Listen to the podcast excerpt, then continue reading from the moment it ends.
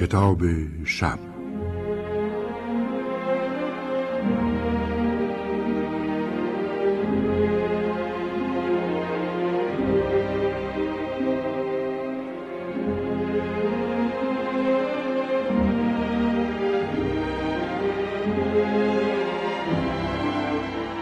اندرز نتوانست به بانک برسد.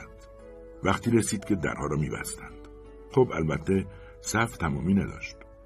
افتاد پشت سر دو زن که صدای بلند و حرفهای احمقانشان خونش را به جوش میآورد این هم بماند که اندرز هیچ وقت درست و حسابی حال نداشت او منتقد معروفی بود و همه او را به سختگیری می شناختند.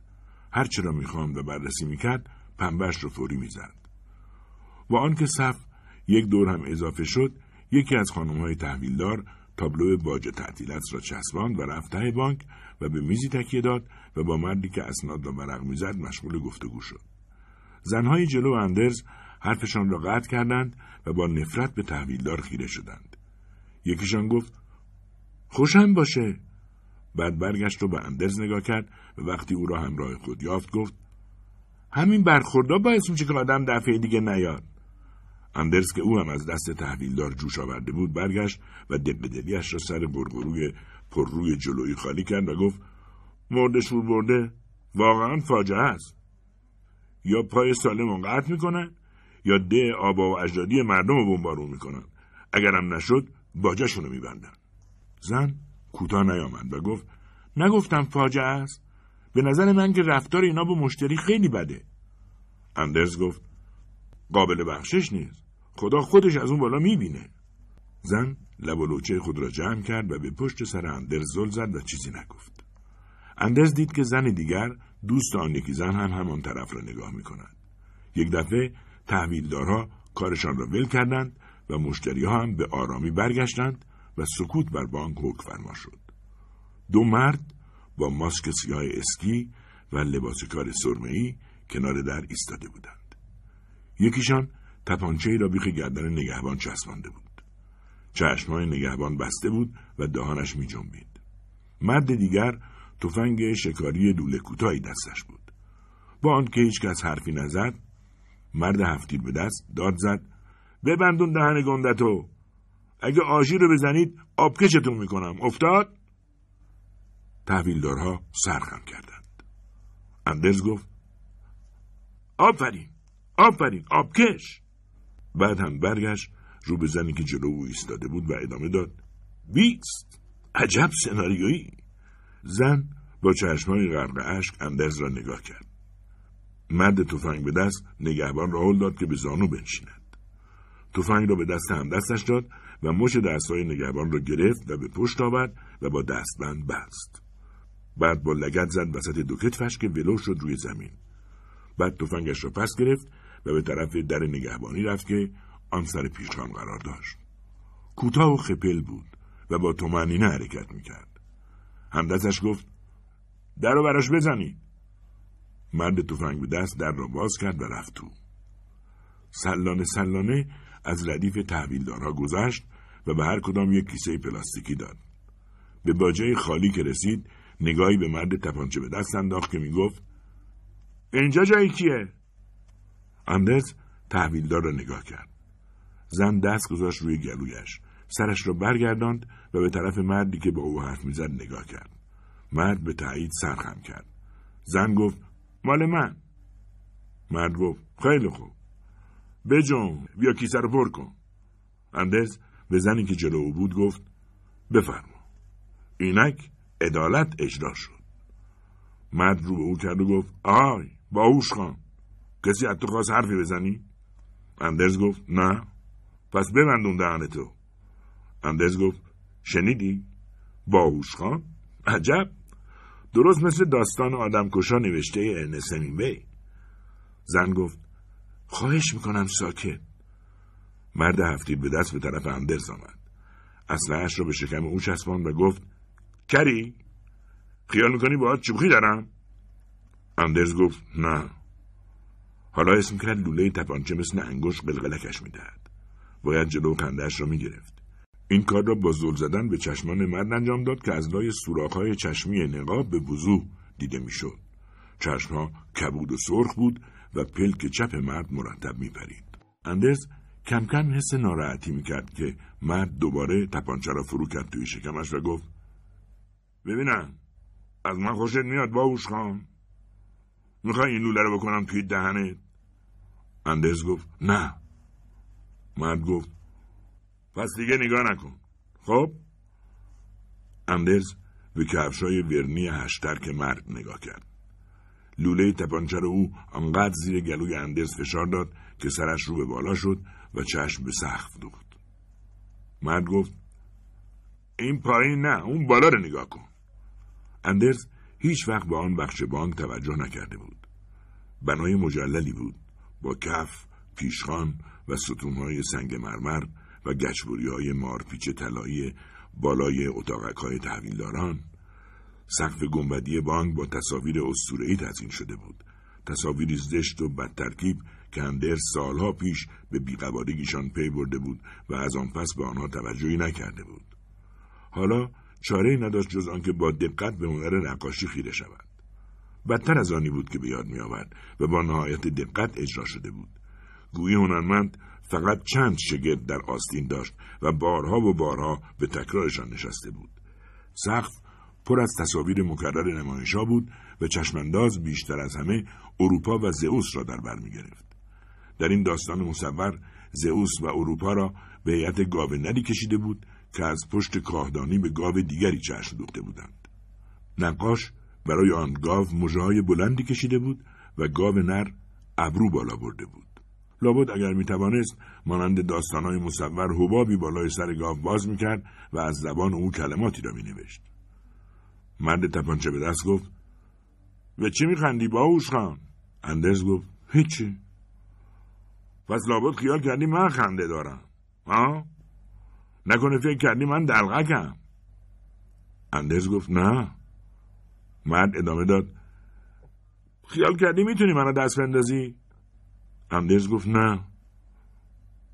یه دفعه دیگه به من بخندی به زبالدون تاریخ میری. اندرز حس کرد که مرد ادای دون کورلیونه را در فیلم پدرخوانده در میآورد و همین دلیل باز خندهش گرفت. بعد با دست دهانش را پوشاند و گفت شرمندم شرمندم. از لای انگشتایش خسخس می‌کرد و کلماتی به ایتالیایی می‌گفت. مرد تپانچه به دست سلاحش را بالا آورد و گلوله درست به سر اندرز شلیک کرد. گلوله جمجمه اندرز را ترکاند و از مغزش گذشت و از بیخ گوش راستش بیرون زد و لخته های مغز و تکه‌های استخوان اندام حیاتی سلسله اعصاب و مخچه را به هم ریخت. اما پیش از وقوع حادثه و ورود گلوله به مخ زنجیره ای از نقل و انتقالات یونی و اختشاش پیام های سلسله اعصاب رخ داد این پیام ها به دلیل ریشه های خاص خود از حسن اتفاق یاد و خاطره تابستان چهل سال پیشی را زنده کرد که سالها فراموش شده بود. گلوله پس از برخورد با کاسه سر با سرعت 300 متر در ثانیه حرکت می‌کرد. سرعتی که در مقایسه با برق سیناپتیک عصبی خیلی کند بود. گلوله که وارد مغز شد زمان به تعبیری مغزی به کار افتاد و فرصت کافی در اختیار اندرز گذاشت تا بتواند صحنه را مرور کند و به قول معروف صحنه از جلوی چشمش رژه برود. عبارتی که حالش از آن به هم می‌خورد. چیزهایی که به یاد نمیآورد در قیاس با آنچه که به یاد آورد چندان اهمیتی نداشت. نخستین فرد مورد علاقه خود شری را به یاد نمیآورد. اندرز حتی همسرش را هم به یاد نمیآورد که پیش از آن که با رفتارهای پیشبینی نشدهاش او را خسته کند روابطشان خوب بود. یا دخترش را که حالا در دانشگاه دارتمود استاد اونوق اقتصاد بود. یادش نمی آمد که پشت در اتاق دخترش گوش ایستاده بود و میشنید که درباره بدجنسی او داده سخن می‌دهد و می‌گوید اگر پاپا رفتارش را عوض نکنه تنبیه هولناکی در انتظارشه. حتی یک بیت از ستا شعری را که در جوانی از بربود به یاد نمی آورد. شعرهایی که هر وقت میخواندشان تنش مینرزید ساکت بر فراز قله در درن. خدایا خدایا چه روزی بدیدم. یا ای جمله پریرویان گفتی در آنچه باید. آه ای زغن هیچ کدام را بیاد نمی آورد. حتی یکی. یادش نمیآمد که استاد جوزف به دانشجویان خود گفته بود هر کدوم از زندانیان آتنی در سیسیل که شعرهای آشیل را از بر می‌خوند آزاد می‌شد بعد هم خودش شعر آشیل را به یونانی می‌خواند اندرز یادش نمیآمد که وقتی تنین آن شعرها را شنید چشمانش پر از اشک شد. به یاد نمی که وقتی تازه از دانشگاه فارغ و تحصیل شده بود و اسم یکی از همکلاسی های خود را پشت جلد رومانی دید چقدر تعجب کرد. یا بعد از خواندن آن کتاب چه احترامی برای او قائل شد. لذت احترام را هم به یاد نمی آورد اندرز حتی به یاد نمی آورد فردای روزی که دخترش به دنیا آمد زنی را دید که از ساختمان روبرویی پرت شد بیرون و مرد. یادش نمی آمد که آن لحظه فریاد زد خدایا رحم کن. به خاطر نیاورد که خودرو پدرش را از قصد به درخت کوبید و باز یادش نیامد که سه پاسبان در تظاهرات ضد جنگ با لگت به او زدند و دندش را شکستند. به یاد نیاورد که به صدای خنده خودش از خواب بیدار شد. دلهوره و کسالتی که از دیدن کپه کتابای روی میزن به او دست می‌داد از این فراموشی بینصیب نماند او از دلخوریش از دست نویسنده که آنها را نوشته بودند چیزی به یاد نمی آورد. هر چیزی او را به یاد چیز دیگری میانداخت. تنها چیزی که به یادش می آمد این بود. گرما، زمین بیسبال، چمن زرد، وزوز حشرات و خودش که به درختی تکیه داده بود و یارکشی پسرهای محل را تماشا می‌کرد که درباره مهارت مانتل و میز در بازی بیسبال حرف می‌زدند. تمام تابستان حرفشان همین بود. دیگر برای اندرز خسته کننده شده بود.